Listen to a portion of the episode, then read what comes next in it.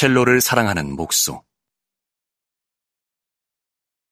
드라이 소울 혹은 드라이 솔. 이 닉네임은 도둑처럼 내게로 왔다. 중학교 2학년 때의 어느 여름날, 어머니가 보시는 여성지가 눈에 띈다. 잡지의 사마를 차지하는 앞쪽 광고를 눈여겨 넘겨보다가는 어머니나 누이와 동생의 핀잔을 듣기 십상이니 잽싸게 넘긴다. 그러다가 시인 김수영 부인의 회고담이 눈에 띈다. 40년 전에 읽은 기억을 되살려야 하니 정확하지는 않으나 담긴 이야기는 이랬다. 가난한 시인 김수영과 사랑에 빠진 교장 선생님의 딸. 안타깝게도 당시의 시인 이미지는 가난, 퇴폐, 폐병 등으로 얼룩져 있었던지라 여자의 부모는 극렬하게 반대한다. 그럼에도 불구하고 점점 더 사랑에 빠지는 두 사람. 급기야 여자의 부모는 딸을 집에 가두고 시인에게는 온갖 회유와 협박을 한다.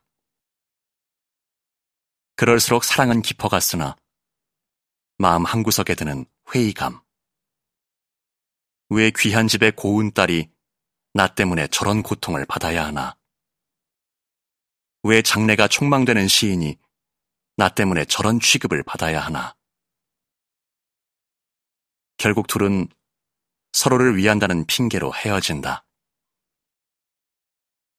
여자는 자신과 헤어진 뒤로 승승장구하는 시인을 조용히 지켜본다. 그러고는 씁쓸하고 서럽지만 자신의 선택이 옳았다고 스스로 위로한다. 날이 갈수록 문명을 떨치는 시인을 보면서 자신은 흔적도 없이 잊힐 거라면서 자신도 시인에 대한 기억을 지우려 애쓴다. 그렇게 기억이 흐려졌을 법한 시간이 지난 뒤 남자의 편지 한 통이 여자에게 배달된다. My soul is dry. 밑도 끝도 없이 거두절미하고 이 한 구절이었다. 이 편지를 읽은 여자는 묻지도 따지지도 않고 짐을 싸서 시인에게로 간다. 그렇게 시인과 여자는 결혼식도 올리지 않고 신접 살림을 시작한다. 그런데 시인과 여자의 러브스토리보다도 강렬하게 다가왔던 것은 영어로 된 이 한 문장이었다. 3, 4년의 시간이 흐른 뒤에 고등학교 시절 하이테린이 천리아니니 하는 PC통신이 막 시작되던 무렵이었다. 여기에 가입하기 위해서는 아디와 비번이 있어야 하는데 아디는 영문만 가능했다. 그때 시인의 한 문장이 불현듯 떠오른다. 그렇게 드라이 소울이 또 다른 삶의 이름이 된다. 뒤이어 가입하게 되는 각종 SNS, 닉네임은 한글이어야 한다는, 띄어 써서는 안 된다는, 네 글자까지만 가능하다는 제약 때문에 드라이 소울이 드라이 솔로 굳어진다. 드라이 소울로 시작되는 주소의 메일을 받아본 이들은 묻는다. 영혼이 얼마나 메말랐기에 이 모양이냐는, 건조한 영혼이 맞는지, 메마른 영혼이 맞는지, 혹은 무협지에나 나올 만한 갈령이란 이름을 영어로 푼 게 아니냐는 혹은 악기를 연주할 때 소름을 얼마나 메마르게 내기에 드라이 소리냐는 다 틀렸다. 그냥 순간적으로 떠오르는 영문 문구를 닉네임으로 했을 뿐이다. 시인의 사랑 이야기도 잊은 지 오래고 영혼의 상태에 대한 자의식도 어느 순간 사라졌다. 그런데 석사 과정 때 지도 교수님께 크게 한마디 들었다. 이름이 존재를 결정할 수도 있다는 닉네임이지만 그 이름으로 살게 되면 그 뜻처럼 살게 될 거라는 그 예언이 맞았던 것일까? 늘 목이 마른 듯한 느낌이었다. 목이 말라서 물을 마셨는데 그 물이 바닷물이었는지 마시면 마실수록 더 목이 마른 그런 느낌이었다. 그 목마름이 조사나 연구 쪽에 집중되었다면 얼마나 좋았을까. 이과생으로 살았던 고등학교 3년을 반납하고 국어에 대한 공부를 하고 싶다고 1년을 더 공부해 대학을 들어간 열정은 어디로 간 것일까? 교수 자리를 얻기 위해 눈물을 찍어내도 부족할 시기에 자꾸 첼로에 눈길이 가기 시작했다.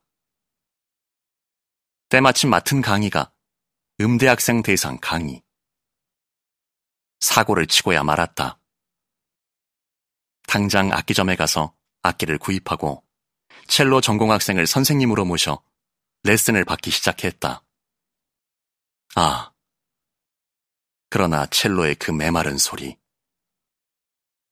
연주자들의 소리는 깊고 부드럽게 울리는데 내 손으로 만들어지는 소리는 꺽꺽 목이 갈라지는 듯한 메마른 소리일 뿐이다. 5년을 짝사랑하던 첼로를 결국 놓아버렸다.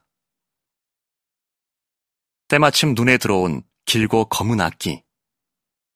음역이 첼로와 비슷한 클라리넷이다. 역시 바로 악기와 선생님을 구하는 사고를 치고 말았다.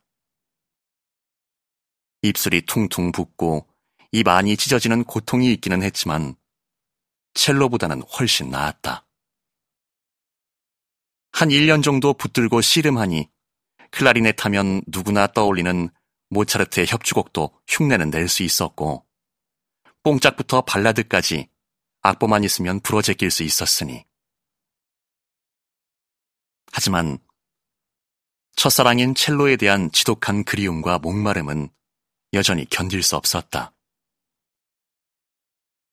대학에 자리를 잡고 나서 연구실 한 구석에 세워놓은 첼로를 몇 달째 바라보기만 하다가 다시 일을 저질렀다. 매정하게 나를 찬 애인에게 다시 매달리는 심정으로. 그리고 또 하나의 목마름이었던 무언가를 만들어 보고 싶은 욕심. 그 또한 채울 기회가 만들어졌다. 동네 인테리어 목수의 공방 한 구석에 자리를 잡고 나무로 만드는 것은 어떤 것이든 만들 수 있는 상황이 되었다. 안녕하세요. 첼로를 사랑하는 목수 드라이 솔입니다.